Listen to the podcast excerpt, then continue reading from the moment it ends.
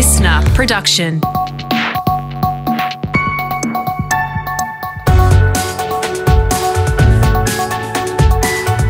Your morning agenda with Natasha Belling. Good morning. Thanks for your company. Let's check what's making headlines this Thursday, the 20th of May.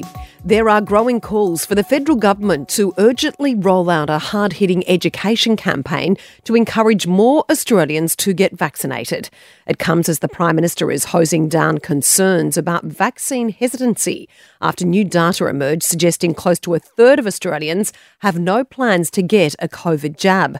One of the medical experts behind our first national education campaign on HIV AIDS, which included the famous Grim Reaper ads, says more needs to be done.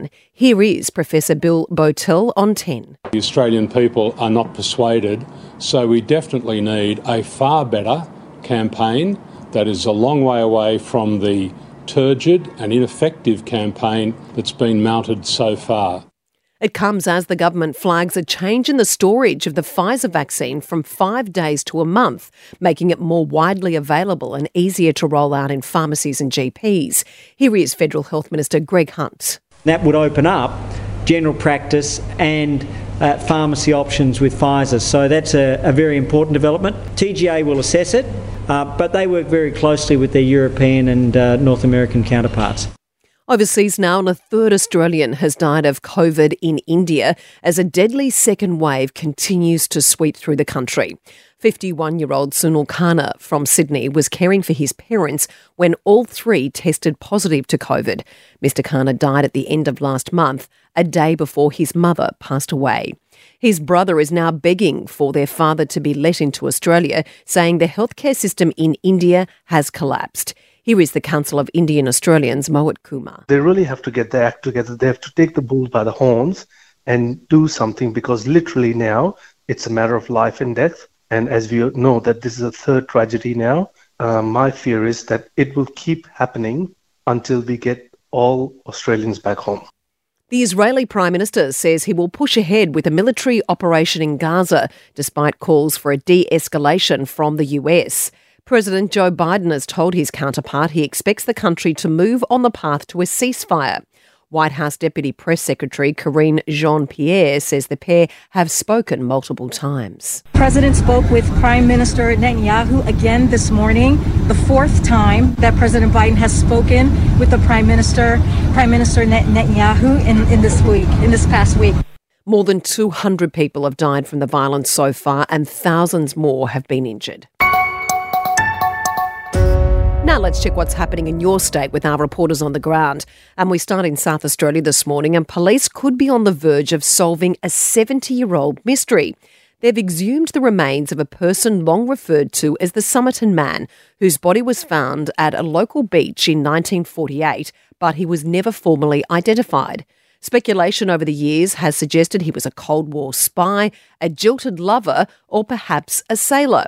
Our reporter Sean Maynard has the latest from Adelaide. Yeah, that's right, Tash. This is a case that's long thrown up some questions no one's ever been able to answer. Uh, the body of this man was found lying against the seawall at Somerton Park way back in December 1948. That's why he's long been called the Somerton Man. His identity never established, even after a police investigation and a coronial inquest. The only clues a suitcase, items of clothing, and a, uh, a torn scrap of paper found in his pocket with the Persian words, Tamam Shud. That means it is finished. Well, it now appears this case is far from finished. Police reopening their investigations, and Detective Superintendent Des Bray admits it is possible they may not find the answers they're looking for, even with the latest DNA technology available. Even if we do obtain a sample, whether we get a result will be determined by the amount of DNA and the quality of DNA. Yeah, we'll follow this story closely for you over the weeks to come. Thanks, Sean. To Victoria now, and the government is set to go on an education spending spree with its state budget handed down today. The $1.6 billion boost will see 13 new schools built across the state and major upgrades for other facilities, creating more than 3,500 jobs. James Lake is in Melbourne and says it's just not students at primary and secondary level schools who are the big winners. That's right, Tash. The TAFE sector will also score a $380 million boost to help the higher education system take on more students once they leave high school or when people want to reskill. while at preschool level there will be free three year old kinder for asylum seeker and refugee children. The Victorian Skills Authority has also announced $148 million to go towards improving the skills of up to 500 high performing teachers each year and to New South Wales. And there are fears the mouse plague that is crippling large parts of the state could be coming to Sydney. Experts say the rodents are likely to migrate by hitching a ride on trucks and food pallets from rural areas. Our reporter Siobhan Caulfield has more from Sydney. Yeah, it's enough to make your skin crawl, Tash. The mouse plague that's now become an economic and health crisis in the bush may well be on its way to Sydney. Video footage has emerged showing mice on pallets or machinery coming into Sydney, while colder winter conditions are expected to bring more of them here as they seek out shelter and warmth. It comes with new mouse sightings reported in some parts of the city, including at Erskine Park and Parramatta, while at Newtown, locals say scrap food collected for charities is already being got at by the pests.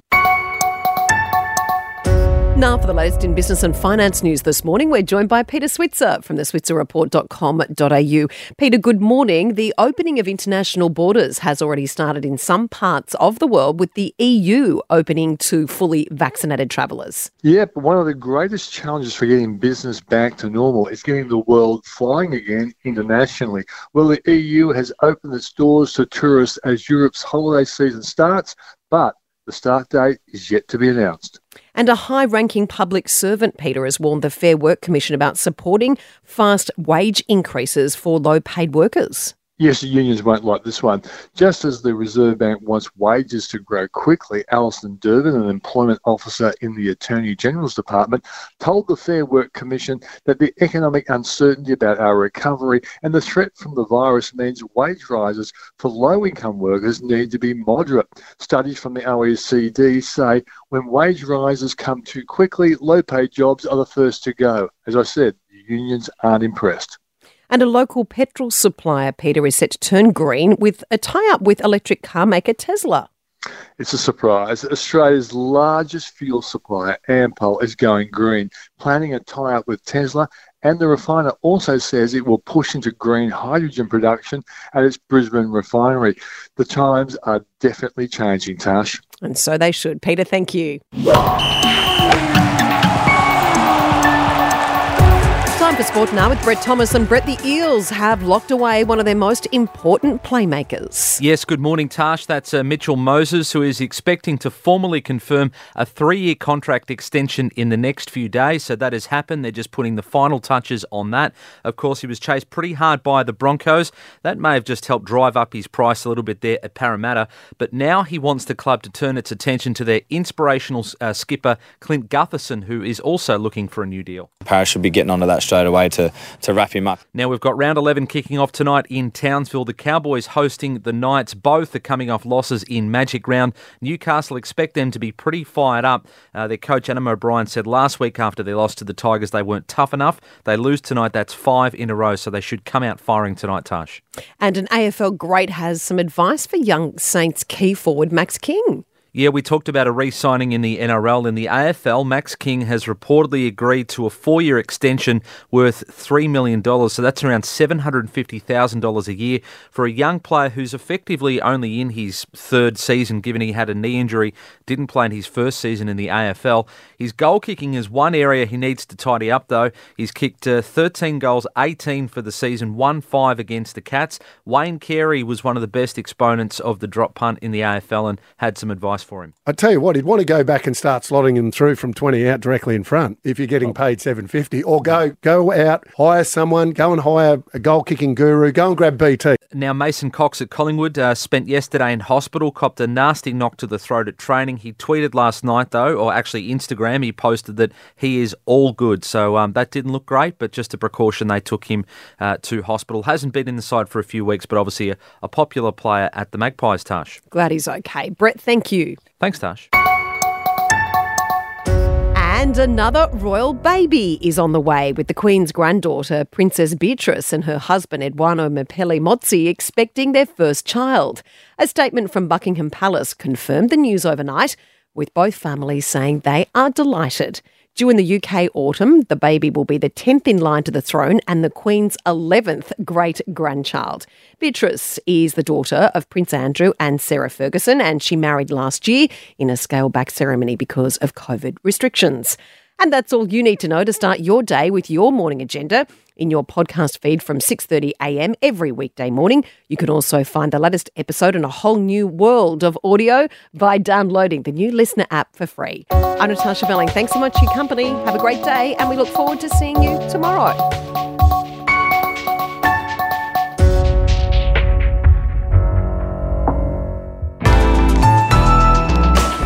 Listener